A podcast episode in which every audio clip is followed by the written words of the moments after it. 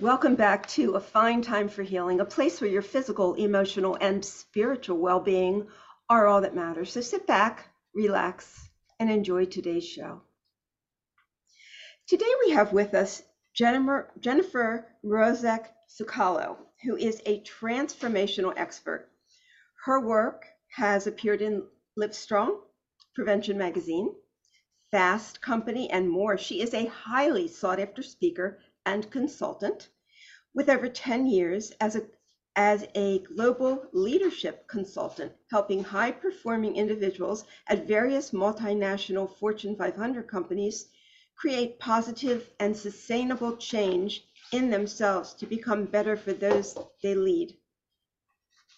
Um, and Jennifer holds a master's from Arizona State University and a BS from California State University, Fresno. Her Bachelor of Science and Master of Science degrees are centered around behavioral change, which is so relevant to the book that we're going to talk about today. And uh, this is Jennifer's book, Claim Your Swagger, Stop Surviving and Start Thriving. Okay? This is what we want we want to do so much more than survive. Okay, so swagger is a method or a, uh, is it an acronym for a process that you use? Yes. So swagger, I like to say it a couple of ways. Swagger, first and foremost, is not just a word, it's a lifestyle. It's something that should be practiced and worked on daily. And to help people understand what it means to really claim your swagger, I created an acronym which then became the swagger method or the swagger approach. So, swagger stands for self worth, appreciation for your strengths and limitations, gratitude for how your life experiences have helped shape who you are, grounded in your core values, empowered to overcome your self limiting beliefs, and renewed through a greater focus on your passion and purpose. Okay, I love it.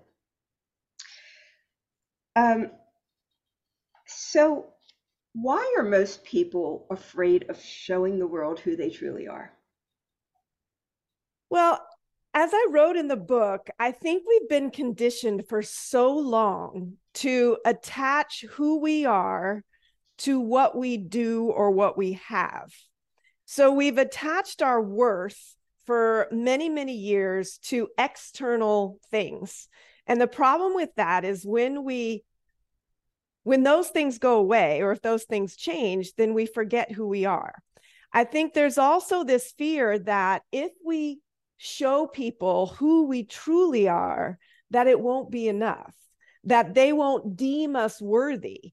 But in order to be able to truly embrace who we are and say to the world, this is me, this is who I am, we have to first step out of the courtroom and not be sitting in the chair as the defendant, waiting for the judge and jury to deem us worthy. We have to first create a mindset shift, recognizing that our worth is innate. We were born worthy, full stop no qualifiers needed. And until we embrace that concept, I think there will be this consistent fear that we're not enough. We won't be deemed enough. And so that's where I think a lot of that fear comes from. So well said. I love the analogies of the courtroom and the judge and all of those kind of things. Um, this is something I come upon very often in my practice. Um, and what I find is exactly what you're saying. Once somebody embraces who they are and accepts them themselves in every way, they are resilient in life. Exactly. Everything in the past is diminished and they're about they can embrace their future with power. Um, so you say when you stop caring what other people think of you, then you release the power they have over you. And um, I call this external validation. Mm-hmm. And it's very important that we learn to have internal validation, right? right? Right, absolutely. I think that is one of my favorite phrases in the book. It's such a simple concept. but simple doesn't mean easy to do because again we're used to it it feels good when somebody says something nice to you or if you're on social media when you get a like or a comment or those things feel good.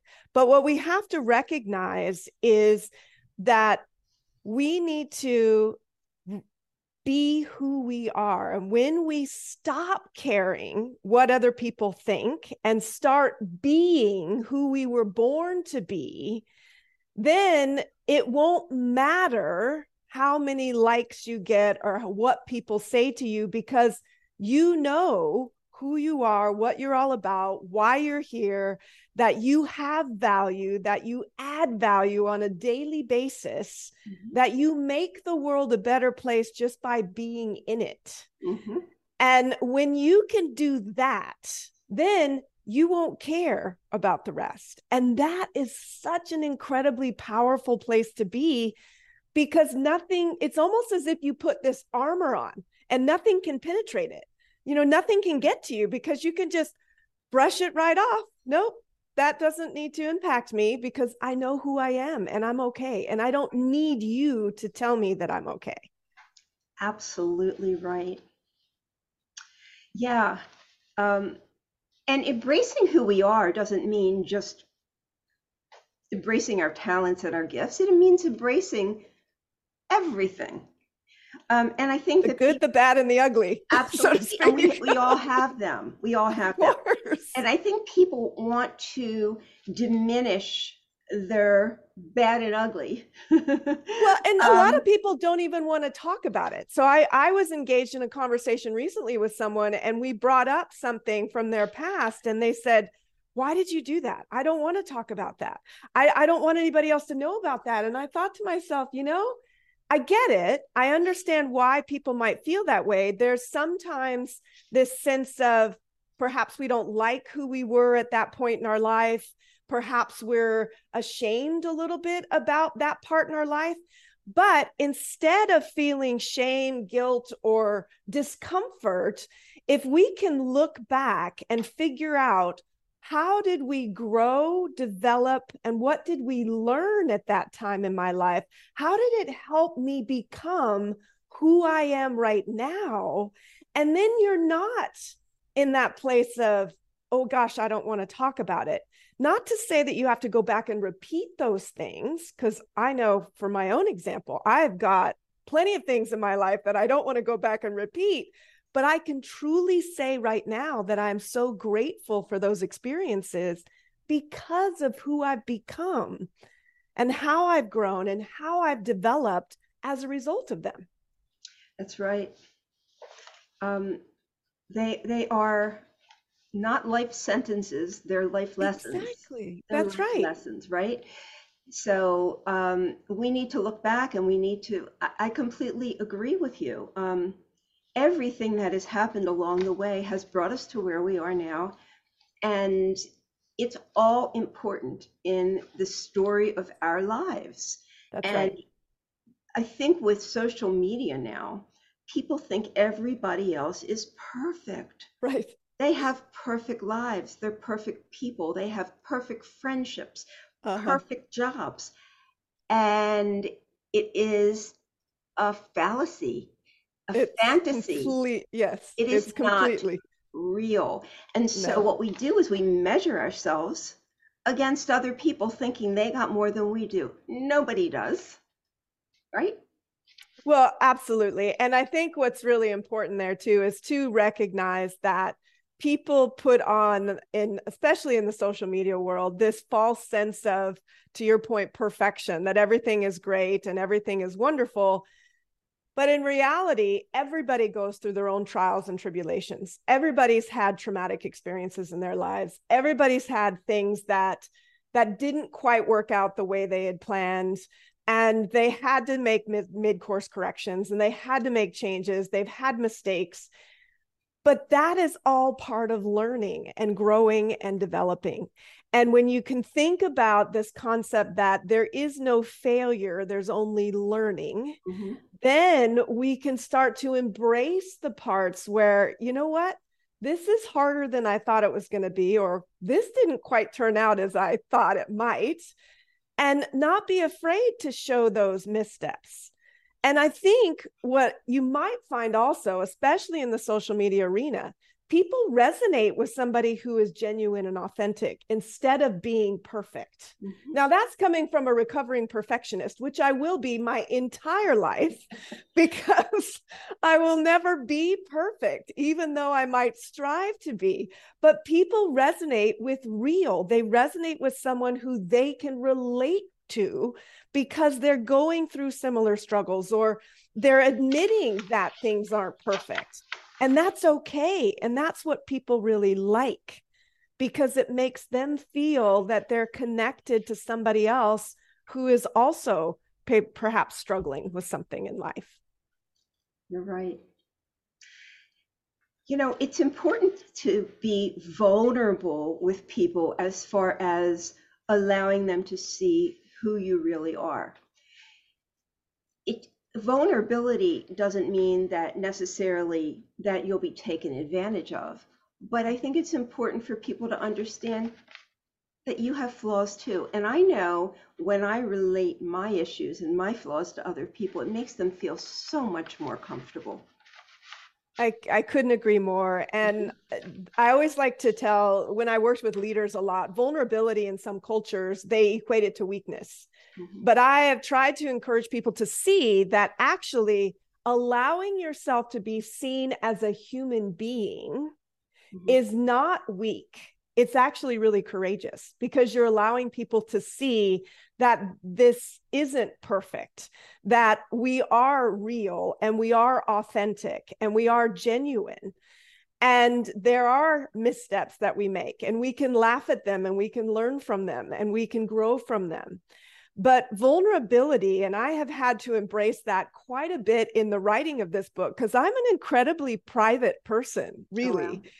And so sharing so much of myself was a very big step for me and really hard for me to do. And at the same time, I knew how cr- incredibly important it was to be able to relate to the reader, the listener, and help them see that I've gone through my own crap. And it's not always been pretty. It's been pretty bad sometimes. And and that's okay. That's okay because look where i am now and look who i am now because of it. Right. But being willing to embrace that vulnerability is it's not easy for a lot of people to do. And that doesn't mean you have to share every single thing about yourself either. Right. That's another misconception i think about being able to be relatable. You share what you're comfortable with. Right. And yeah, you know, and as it relates to situations, like we don't right. want to just, you know, pour out our entire life and all our vulnerabilities to every single person we meet. But when it's relatable or it's you're discussing something with someone or meeting someone, you can bring these things into it. Um, I love the quote by my Maya Angelou. Um, we do what we do till we know better when we know better, we do better. I love that quote. No, it's absolutely true, right? I mean, right. we we sometimes don't know what we don't know. And that's why we go through some of these experiences. They are our learning opportunities. They're put in our life for a reason to help us learn something that we needed to learn so that we can get to the next step, so that we can do something differently. Now, the challenge, I think, becomes when we refuse to learn from some of our experiences. I think that one I don't remember who said it, but the quote that said, "If you if you refuse to re- learn from history, you're doomed to kind of repeat it." Yes, something to that effect. Mm-hmm. I think our lessons and those tough lessons in life that are brought to us, if we refuse to learn from them, we might continue to see them along our path because we have yet to learn what we needed to learn from them. You're absolutely right. Yeah, it's not it's not something we can just skip over, you know. Right um, because we will come up against it over and over. Um, you quote um, Carl Jung as saying, The privilege of a lifetime is to become who you truly are. So I love that quote. So true. It's... I, I just, it really resonated with me. And uh, for a number of reasons. One, I really liked his use of the word privilege. And I know privilege has sometimes gotten a bad rap uh, because of how it's been uh, portrayed. Someone of privilege who's got more things than somebody else who's lived a privileged life. But I like to say that privilege is really when we think of something as a gift, something that has, it's not expected. It was, for example, one of the quotes I use in the book is it's a privilege, do not regret getting older. It's a privilege denied to many. Mm. And that quote resonates so much with me because my older sister passed away when she was in her 30s you know, a life cut short, and you sit there and you think to yourself, yes, there's stuff that happens as I'm getting older, and some of it I can laugh at, and some of it's a bit frustrating, but I have to keep reminding myself, I'm still here. Mm-hmm. What a privilege that is. What a privilege that is. And so when Carl Jung says it's a privilege to be who you truly are, that's how I want people to think of the word privilege. So embrace it as a gift and an honor. Don't shy away from it. Lean into it and get excited about that privilege that you've been given. We're all extraordinary. And exactly. Right? We're, we all are um, in our own way. I, you know, I use the analogy because I'm really like spiritual and sometimes kind of woo woo, but I say, you know, if you picture the universe as a great big jigsaw puzzle and every piece is a different shape, right? Your shape completes the picture. Your shape right. has to fit in. And so you need to embrace yourself in every possible way.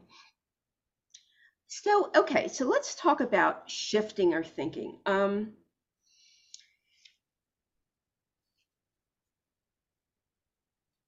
okay, so when we're disappointed, and you, you use the example of coming in fifth place rather than mm. first, first place in a competition, and we could call ourselves a loser. Mm-hmm. Um, you know, we could say, we, you know, why didn't we work harder? Why didn't we try harder? What's wrong with us? Why didn't we win? Mm-hmm. What's a mm-hmm. better way to say that to ourselves? Well, I think one of the most amazing things that, and and it, and in fact, I think it's one of the most significant findings in psychological research over the past couple of decades is this concept of we get to choose how we think. We can choose how we think.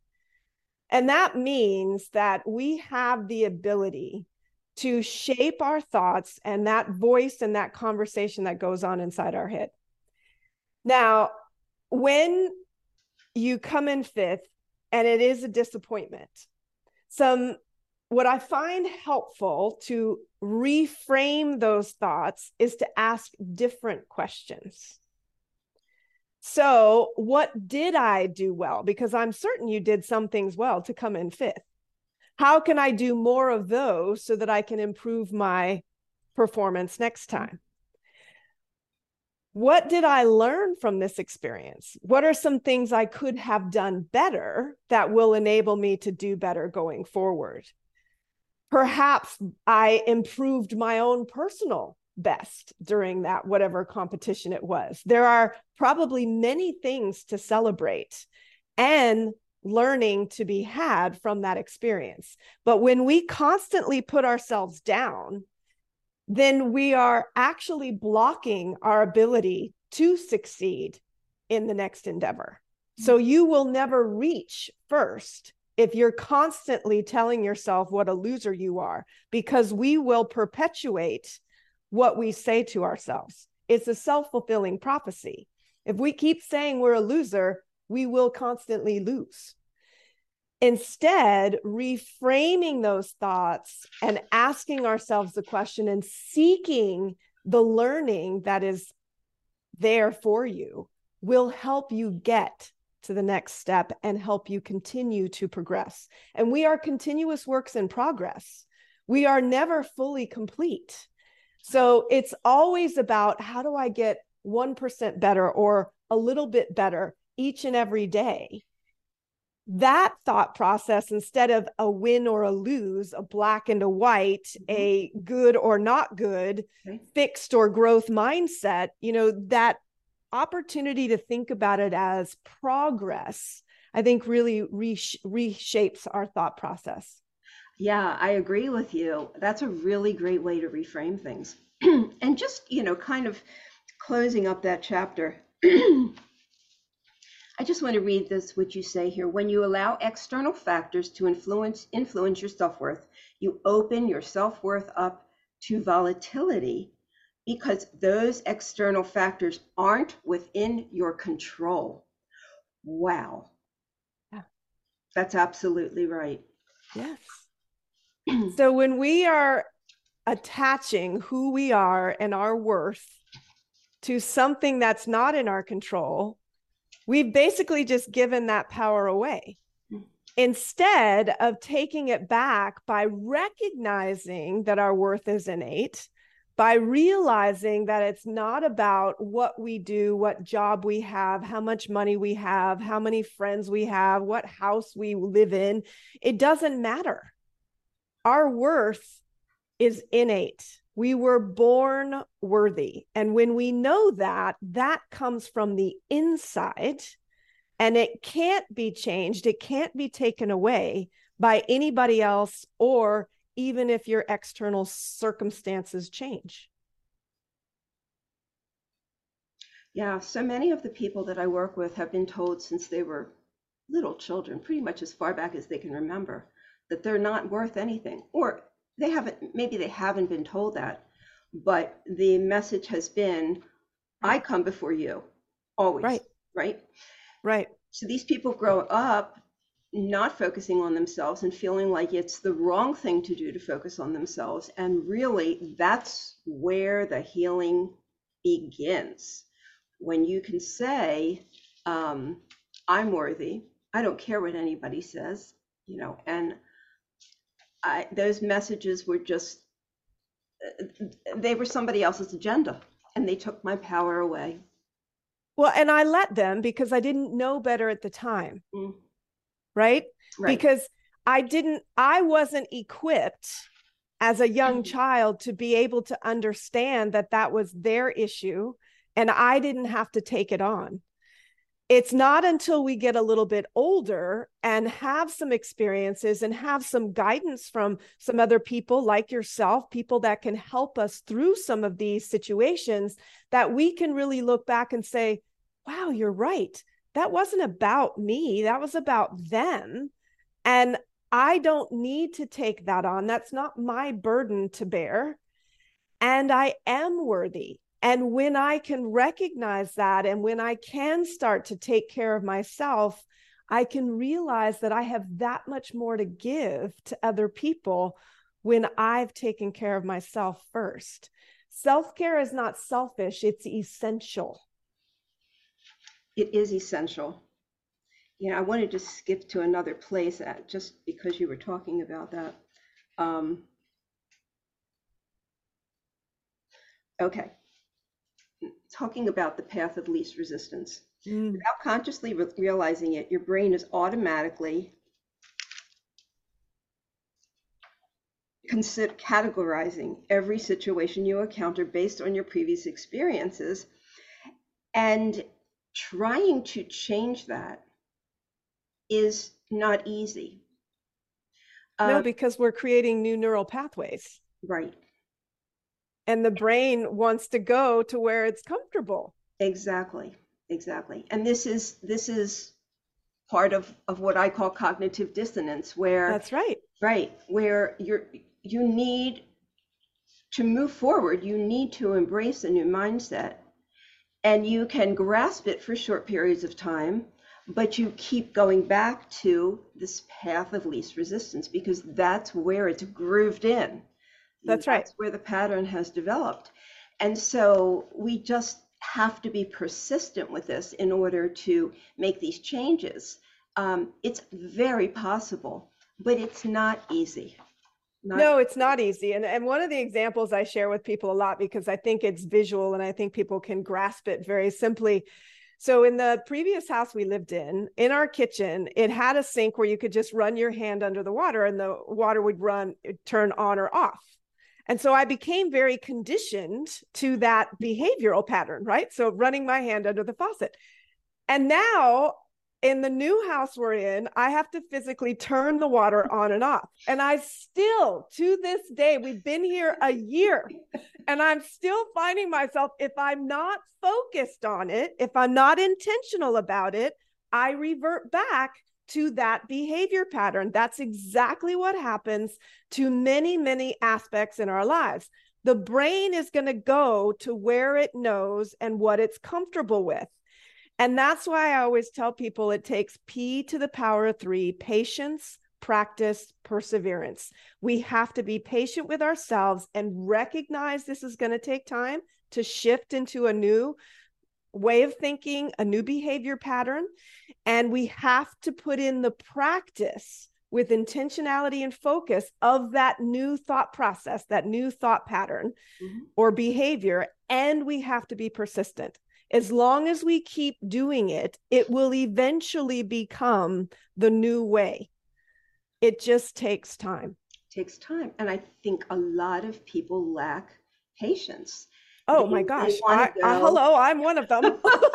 I mean, not sign me up for that one because I mean, I fall right into that category. it's like, how fast can I do this, Randi? right. How yeah. fast can, can I make I these changes? Tomorrow? Yeah. Can I right. flip the switch right. and just be over this? I'm ready to be done. It's, right. I I wish it were that simple. Mm-hmm. And, and at the people, same time, people, it's still it's like, doable. It's doable. Yes, it is doable. I tell people you need to be patient. You need to get off your own back and just allow this process. And then the next time we meet, I feel so bad. I can't do this. Why can't I do this, Randi? No, you can do it, but you're just your own worst enemy right now when it comes to this. Right. That's so right. let's talk about talents um, being part of our swagger superpowers. And um, let's see. Okay. So you say actually there are five clues identified by Gallup that exist to help you recognize when you're tapping into and using your talents and strengths. Um, and these clues are listed below. And I'll, I'll name them just in case you don't have them memorized, but so you can sort of elaborate a little bit on it. Sure. Desire or yearning. So, desire or yearning, that is when you have those activities that you absolutely just love to do and you cannot wait to get back and do that again. That is a demonstration. We like to do things that we're good at. And so, when you have certain activities or tasks that you just absolutely love doing, whether it's pouring into research or really detail oriented work or creative work or certain things that tap into those aspects what you're doing when you have something you love so much that is a demonstration or a clue for you that those activities or tasks are tapping into your talents. Mm. okay. And the second one is rapid learning where you catch on to things so quickly you just nobody even though you haven't necessarily been told how to do something but you're like oh yeah yeah okay i get this or you can pick something up really fast and somebody just gives you a couple a couple of ideas or suggestions on how to do it and you just jump right in and go oh yeah okay i got this. Mm-hmm. that's another clue that you are tapping into whatever that task or activity is is tapping into and allowing you to draw on your talents and strengths. So we really need to be noticing these things about ourselves it's about awareness, really raising your awareness of paying attention to what those activities are, because then you can start to go, huh, okay. So I recognize now that these kinds of activities I'm really drawn to, and actually these come really easy for me. Mm-hmm. I should pay attention to those. That's right. That's right. Okay, so the next one is flow. Flow is when I'm sure we've all been there, where you can literally be doing something for hours and have no clue how much time has passed. like it is just you you will look at the clock and go how in the world did it already get to be four o'clock in the afternoon five o'clock in the afternoon because you were in the zone you were just going you didn't and you could focus and you were in it and nothing distracted you you weren't pulled away like that movie up where it's like squirrel you know one little distraction moves you away from something it's truly where you're just in that flow really and that's another clue that you are tapping into your talents and strengths when you have those real moments like that. I think we all have them at times. Yes. Um, glimpses of excellence. That's where you do something you go, How in the world did I just do that? That is not that you want to brag about yourself, but you're just almost amazed at what you were able to accomplish. And that's where you, again, are tapping into your talents and your strengths because you were able to do something that you quite frankly maybe didn't even know you could do and it was pretty amazing and um, number five is satisfaction when you complete something and you just feel really good satisfied you just have that sense of accomplishment and great sense of satisfaction completing a task or an activity. And again, that is when you are truly tapping into those talents and the strengths that you have. Right. And I think uh, people tend to diminish those qualities about themselves and say, well, I should be doing this. I should be a doctor. I should be a lawyer. I should be a CPA. Um, and says? I know I know that Who's when saying the shoulds. I know the shoulds. I, I, that's that's another thing. I'm like, there's no shoulds here. You know, when you work with me, there are no shoulds. But we're dealing with people who have been programmed, right, negatively. And um, when I help people, guide them to release the shoulds, the things that they thought were expected of them in this world, they are so happy. Like they'll say, "Well, you know, I thought that, you know, being a lawyer was going to be the thing I should do. And it would make my family happy and the society would approve of me um, and those kind of things. And yet, every time I keep going from firm to firm, I, I keep getting fired. I don't fit. What's wrong with me? no, it's because you're misplaced. You're not where you're supposed to be oh, you mean I can really just do what I want to do? Yes. Really? this is the conversation, which, um, you know, is amazing. But really, this is what we're talking about, right, Jennifer?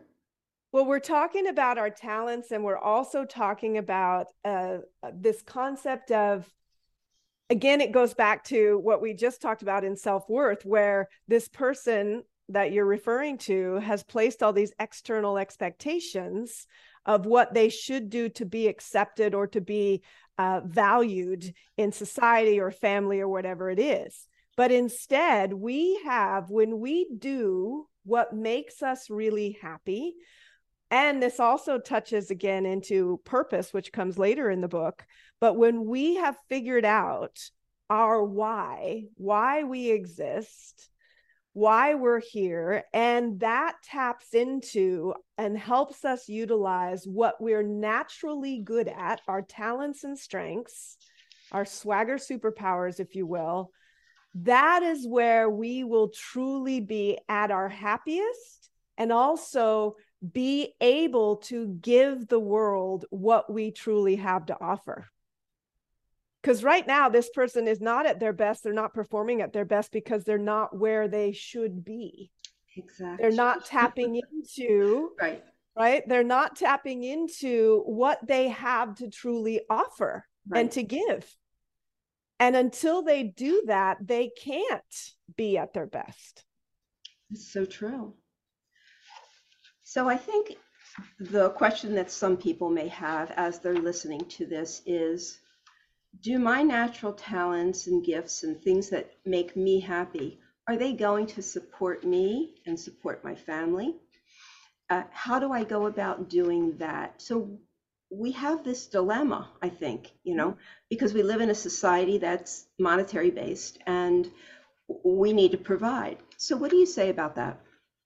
I tell people that you can tap into your talents and your strengths in any capacity.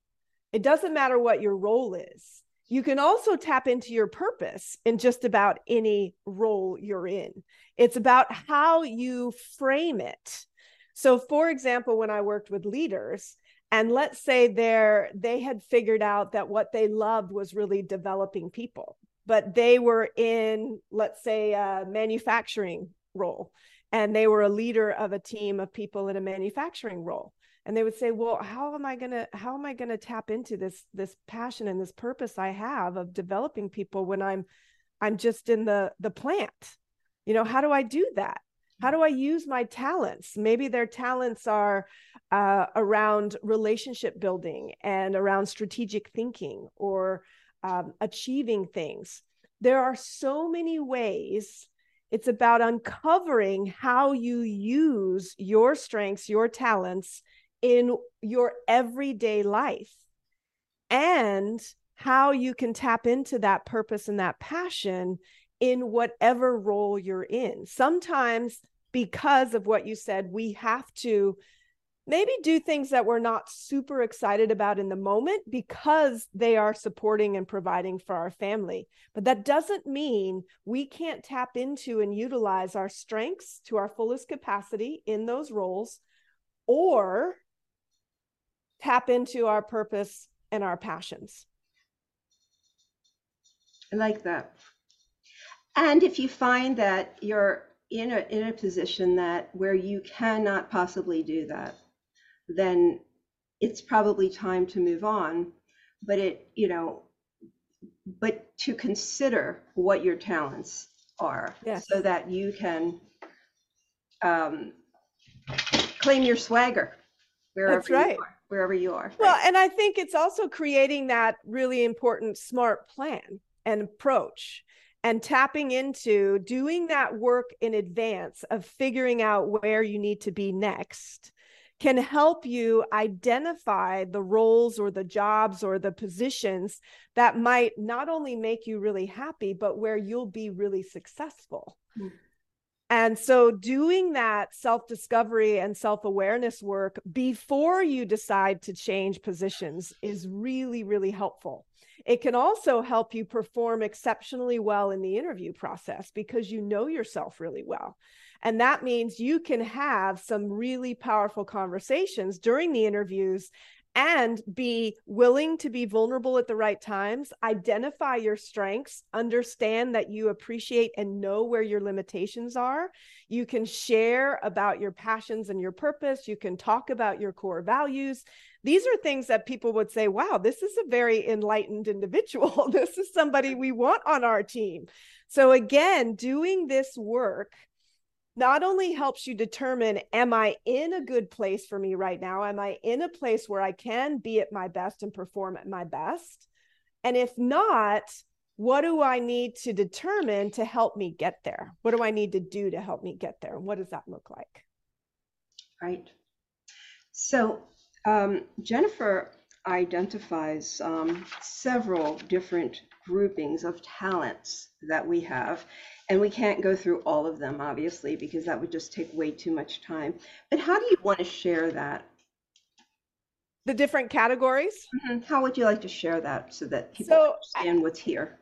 so I- what what i think it it's really about and this information is all comes from gallup so i want to be clear on that it's gallup's research and i was able i'm a gallup strengths um, a certified strengths coach and i was given permission to utilize their research in my book Okay. and what these categories do, where they really help you understand a bit more how you give and receive how you like to give and receive information, how you process information, how you communicate, how you develop relationships, and kind of how you think about things. And so, by providing you an opportunity to kind of group some of the talents that you have, it enables you to see a bit more about how you process information, communicate, develop strength, or I mean, develop relationships, and how you engage with the world around you. Right. So just, I'll just give a, for instance, just a couple of them, because these are the ones I checked off for me.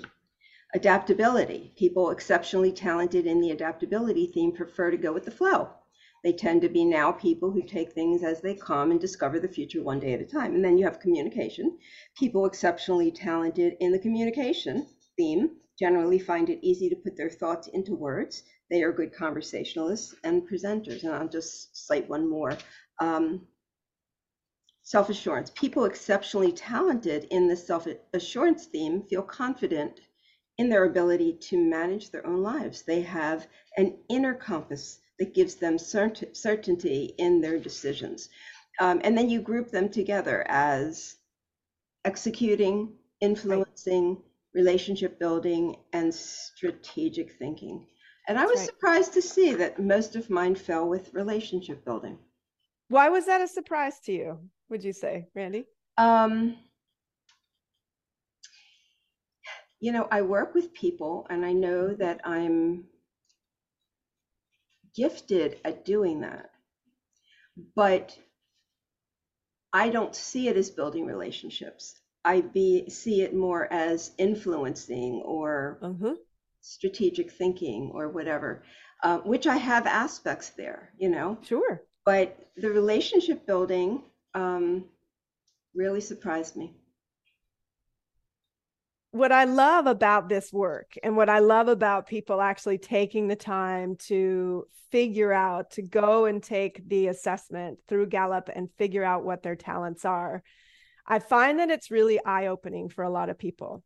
And it gives you another perspective, not only on who you are, but how you engage with the world around you. And sometimes people even read some of the report and go, that's not me. Like, mm. that's, I don't know who that is. But if they give somebody else the report to read that knows them really well, chances are that person's going to say, that is totally you. That is absolutely 100% you. And what I find interesting about it is it gives us another language to utilize to talk about ourselves as well. And another aspect of being able to find and have a deeper sense of awareness of where do we use these things? So you said, I really felt like I was good at some of these things. I thought they sat in these categories or these aspects more than these. But it's about now figuring out how you use your talents to accomplish and to do what you do. Mm-hmm. And I the example I use in the book, I don't have communication or woo anywhere in my top 10. They're like way down in my report. And yet I was a global leadership consultant, having to be in front of people, having to deliver you know presentations facilitate programs to all kinds of leaders from across the world meet clients do these things build relationships very quickly and so the examples I use in the book are how I use my talents to do what I needed to do to be successful in that role, even though I didn't have what most people would have thought I needed to be successful in the hmm. role. And I think that's what's so amazing about this work is it helps people really start to uncover not only what are they naturally good at, but how do they use it to their benefit to really excel and succeed. Mm-hmm. This book is so um, so eye opening in so many ways, and you just you hit it. You keep nailing it, Jennifer. All along the way, you're nailing it. Um, these are you just have a great way of explaining all of this, and you get to the core of the matter, which I like.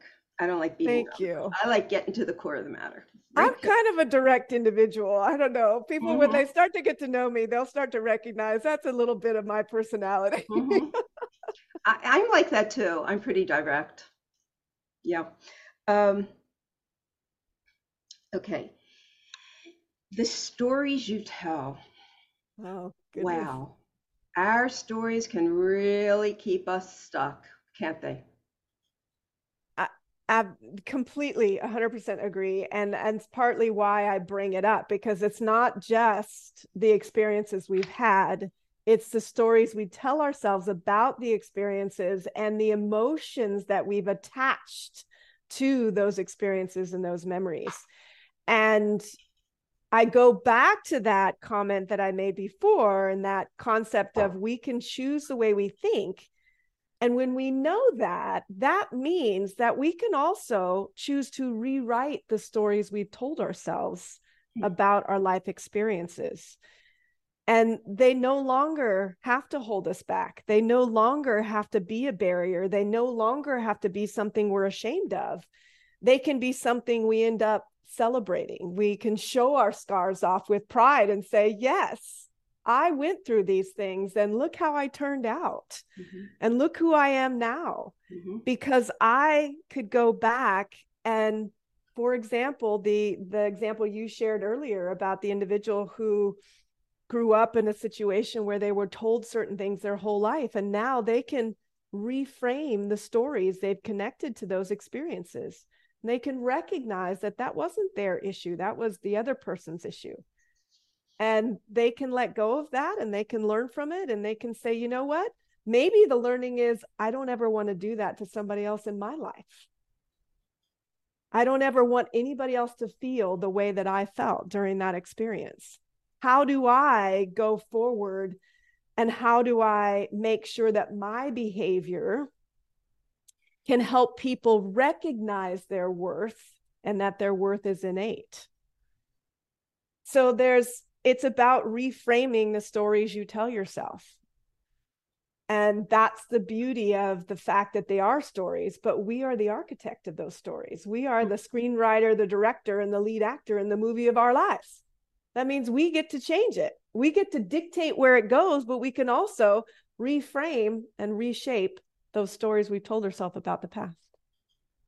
I hope everybody is listening to that because we, you know, when you've had um, complex trauma as a child, you can get really get stuck in your story, really stuck in your story. Yeah. And I, you know, I let people tell me their story, maybe twice. But if they continue to tell me their story, then I realize they're not going to progress you know, as long as they stay stuck in that story. So um, I like what you're saying about reframing it, mm-hmm. figuring out, taking the best out of that. What did you learn? Mm-hmm. What would you do differently? How are you going to do it differently in your right. life now? Right. Take it and use it because everything that happens to us in life has a purpose. That's right. Nothing is accidental. That's right. There's learning in every opportunity that we have or every experience that we have is an opportunity for learning.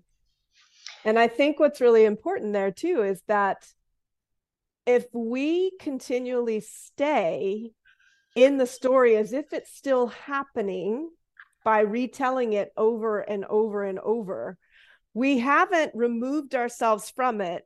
And we have to take ourselves out of the story to be able to look back into it and mm-hmm. analyze and examine it and reflect on it.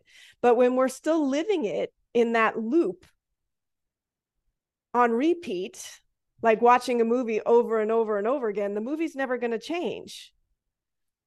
You have to stop watching the movie and reflect on what you saw, what you heard, what happened, and start to analyze it and then figure out where the learning is and what you're going to take away from it. Right. Yeah, I mean, narcissistic abuse is particularly difficult in this way because nothing's ever been validated and you're not sure that what you're what you're remembering is being remembered correctly. So that's why I say, you know, I will validate I will acknowledge, I will explain while somebody tells me their story so that they can get the validation that they are have been seeking for so long and also the fact that they're not crazy they're not imagining right. it they're not right. making it up you know um, but once validated it's time to move on well it's time to reflect on that story and look at it from a different lens right better way of saying it. Yes, better yeah. way of saying it. Um, you talk about celebrating your scars, and um, Kins, Kintsugi Is that the, Kintsugi. yeah, Mhm. kintsugi, the Japanese art of repairing broken pottery using gold. Explain that. So I I loved that metaphor because I love this idea that in kintsugi pottery they take broken or shattered pieces of pottery that most people would seem think is useless and they put it back together and they fill the cracks with gold. So now that piece of broken pottery that's now put back together is a piece of art and it's celebrated and it is revered and it is highly valued. And I thought, well, that's the same with us. Life, often we might feel like life has shattered us into a million pieces. And what I want people to remember one is you can be put back together. And two, you can, when you use gratitude as your gold, so finding gratitude for those experiences that you've had, which when you're in the midst of them can be very challenging. But as we just said, once you get to a certain point and you can look back and you can reflect and you can identify the learning and the growth that has taken place as a result of those experiences, you can find gratitude for those experiences. And it's gratitude that becomes our gold. And when we use that as our gold, we transform ourselves into these priceless works of art that we are, that we can then celebrate those scars that life gave us now that we can see them in a completely different light. And I like to say that gratitude is a lot of people struggle with that word and what it really means. And gratitude is being grateful for what is, appreciating what is and what you have, not what might be, or that things are better than somebody else, or that you're putting a false positivity on something or trying to overcome these negative emotions. It's truly appreciating what is. And I like to say that gratitude is really about outcome. And what I mean by outcome is being grateful for something that would never have transpired or existed had you not had that experience. So I use an example sometimes in the book, I even use an example of recovering from an injury. Now, I don't love being injured, but because I was injured, I gained deeper appreciation and gratitude for my daily activities that I could no longer do during the injury. And now, when I get up in the morning and I go do my workout, I am grateful that I get to do what I get to do on a daily basis in my workout instead mm-hmm. of being unable to. Now, that gratitude came as a result of having that experience of going through that particular injury to remind myself of how appreciative I was and how great my daily activities are. So that's what I mean by gratitude. And that's what I mean by using it to fill our scars that life kind of presents for us and then be able to celebrate those and share them and show them to the world. Don't hide them away.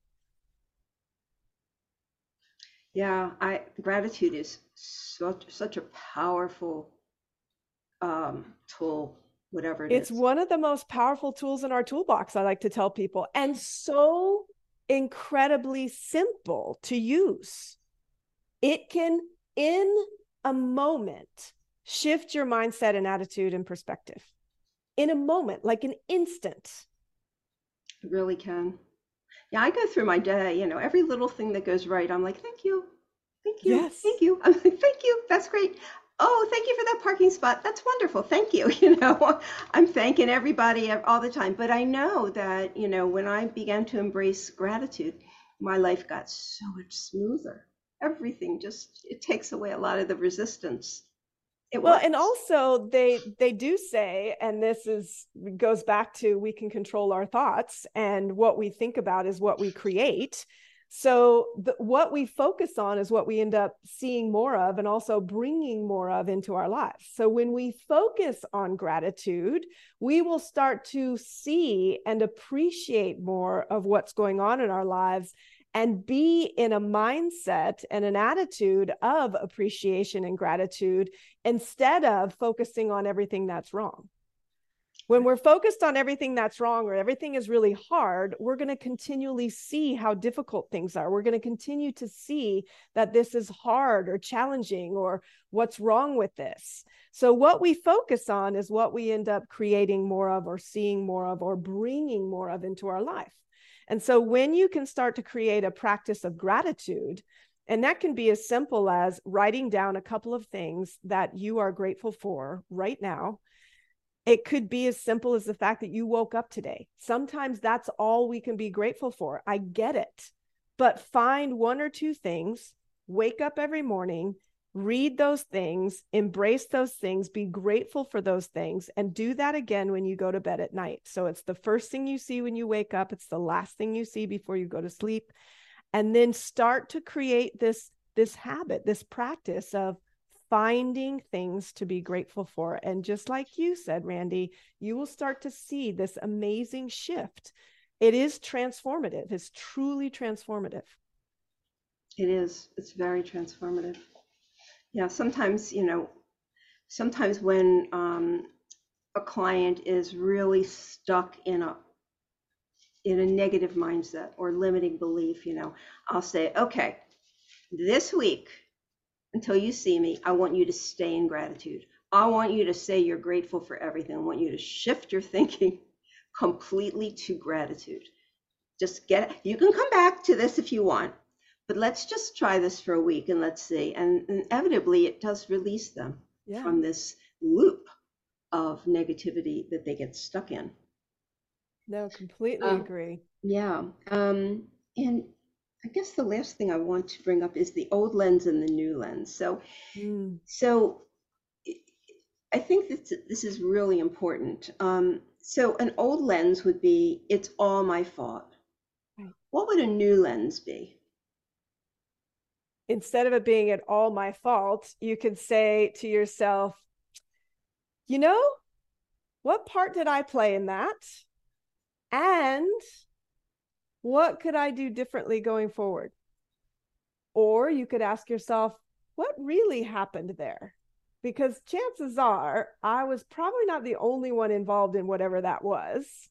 So identify what really happened, look for the real facts, not the beliefs that are going on in your head. And then ask yourself again, it's about finding those opportunities for learning what can I do better next time? What can I do differently? And what did I do well? Hmm. Okay. Um, it's never going to get better. What's another way? What's a that's an old lens. Yeah. What would a new yeah. lens be?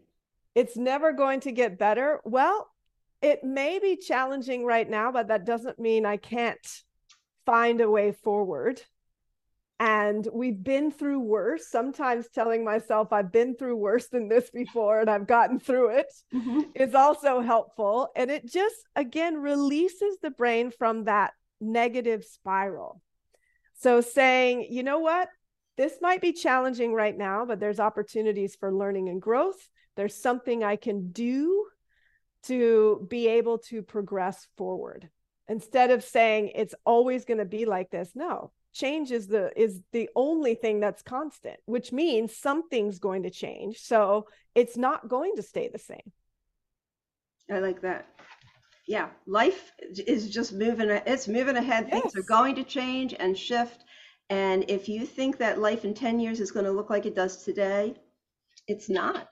And it right. and it doesn't even really matter what you do. It's just the the, the momentum of life as that's we right. live it. Um this is going to ruin everything. Now, I went and did this. This is going to ruin everything.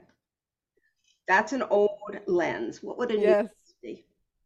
Well, first of all, I think sometimes we have to realize that we don't have that much power to, to impact everything.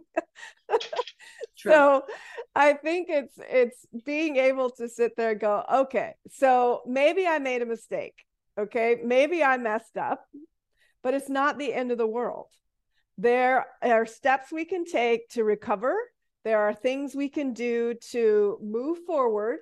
And again, it's about what can we, what can I learn from what I did, the mistake I made to progress instead of regress. So, how do I get better going forward by learning from this mistake or whatever it is that I made?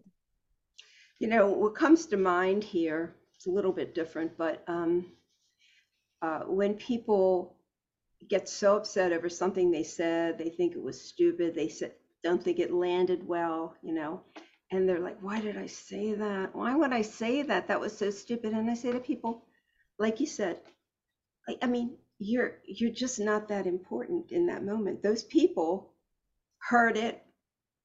Okay. Probably they, didn't even think twice about it. right. They moved on, Yeah. and here you are wrecking your whole day, thinking Mhm. you did something that people don't notice everything about us. They really don't. we're just not that, you know, we're just not that important to everybody. Right. Um, and we need to really get off our own back. Okay.